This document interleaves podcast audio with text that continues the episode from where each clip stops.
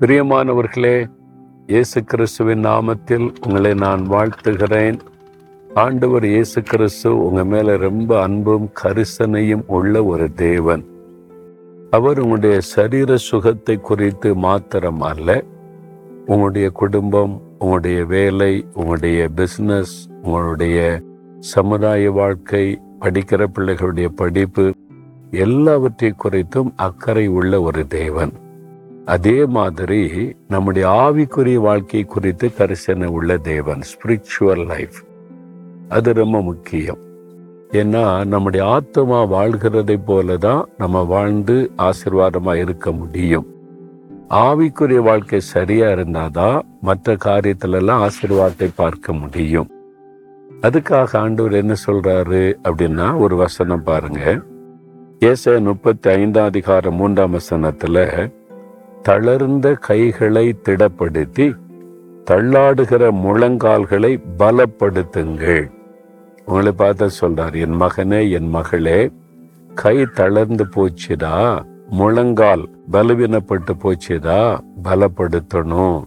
கைகளை தளர்ந்த கைகளை திடப்படுத்தணும் அப்படின்னு சொல்றார். இது எதை குறிக்கிறதுன்னு நினைக்கிறீங்க? அதாவது மோசே என்ற தேவ மனிதருடைய ஊழியத்தில் நடந்த சம்பவத்தை பார்க்க முடியும். அமலேக்கியர் வந்து இஸ்ரவேலரோடு யுத்தம் பண்ணுறாங்க பாண்டு சொல்றார் மோசே இந்த மலை மேலே ஏறி உன் கைகளை உயர்த்தி கொண்டிரு. நீ கைகளை உயர்த்தி கொண்டிருக்கும் வரைக்கும் வெற்றி உண்டாகும். அப்போ மோசை கரங்களை உயர்த்துவது என்பது தேவனை நோக்கி கரம் உயர்த்தி ஜெபம் செய்வது. பேத்தில் சொல்லி இருக்கிற புருஷர்களே உங்களுடைய கைகளை உயர்த்தி கரங்களை உயர்த்தி எப்பொழுதும் ஜெபம் பண்ணுங்கள் என்று எழுதப்பட்டிருக்கிறது. அப்போ தேவனுக்கு முன்பாக அப்படி கரம் உயர்த்தி ஜெபம் செய்வது. அது வந்து ஐ சரண்டர் மை செல்ஃப் என்னை ஒப்பு கொடுக்கிறேன் என்னை அர்ப்பணிக்கிறேன் என்பதற்கு ஒரு பெரிய அடையாளம்.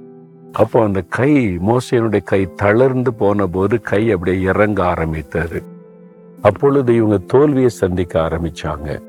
அப்பொழுது ஆரோன் ஊர் என்று சொல்லக்கூடிய ரெண்டு தேவ மனிதர்கள் மோசையனுடைய கரம் தளர்ந்து விடாதபடி தாங்கி பிடித்தார்கள். அப்போ தளர்ந்த கைகள் திடப்படுத்தப்படணும். அது ஜெபம். உங்க வாழ்க்கையில ஜபத்துல தளர்ந்து போயிட்டீங்கல்ல அது திடப்படுத்தப்படணும். ரெண்டாவது தள்ளாடுகிற முழங்கால்கள். முழங்கால்கள் எதை குறிக்கிறது? ஜெபம். முழங்கால் படியிட்டு தேவனை நோக்கி ஜெபம் பண்ணினார்கள். இயேசுவே முழங்கால் படியிட்டு ஜெபிக்க கற்றுக் கொடுத்தார் இல்லை? பவுல் பேதுரு முழங்கால் படியிட்டு ஜெபித்தார்கள். எலியா முழங்கால் படியிட்டு ஜெபித்தார்.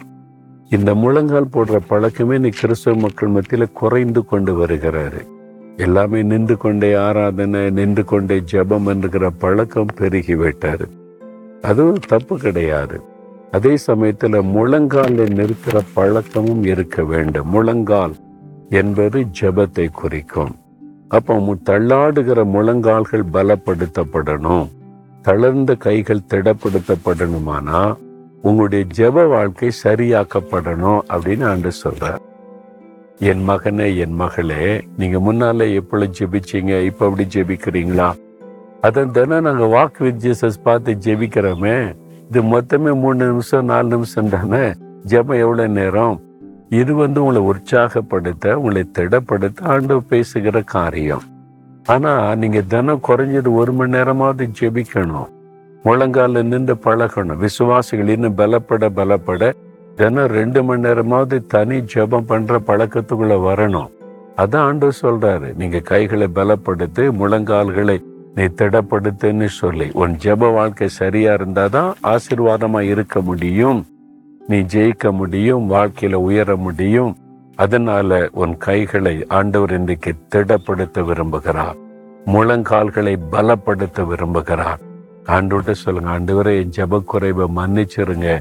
என் கைகளை திடப்படுத்துங்க என் முழங்காலை பலப்படுத்துங்க.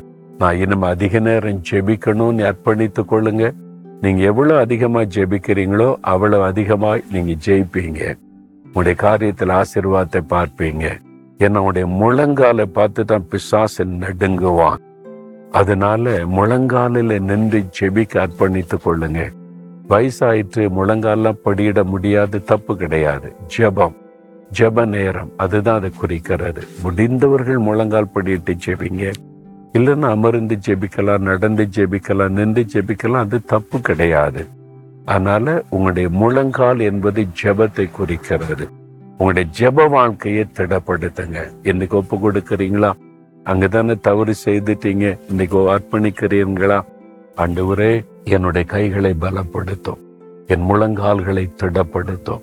நான் முழங்காலில் நின்று கரங்களை உயர்த்தி நான் ஜெபிக்கணும். என் ஜெப நேரம் அதிகமாகணும். என் ஜெப நேரம் குறைந்திருக்கிற பாவத்தை மன்னியும். என் ஜெப வாழ்க்கையை பலப்படுத்தும். யார் யார் அப்படி ஜெபிக்கிறாங்களோ இந்த மகன் மீது மகள் மேல உடைய ஜெப ஆவியை ஊற்றுவீராக. ஜெபிக்கும்படியான ஒரு அபிஷேகம் இறங்கட்டும். அவருடைய ஜெப வாழ்க்கையை புதுப்பித்தருளும் பலப்படுத்தி அருளும் இயேசு கிறிஸ்துவின் நாமத்தில் ஜெபிக்கிறோம் பிதாவே. ஆமே ஆமே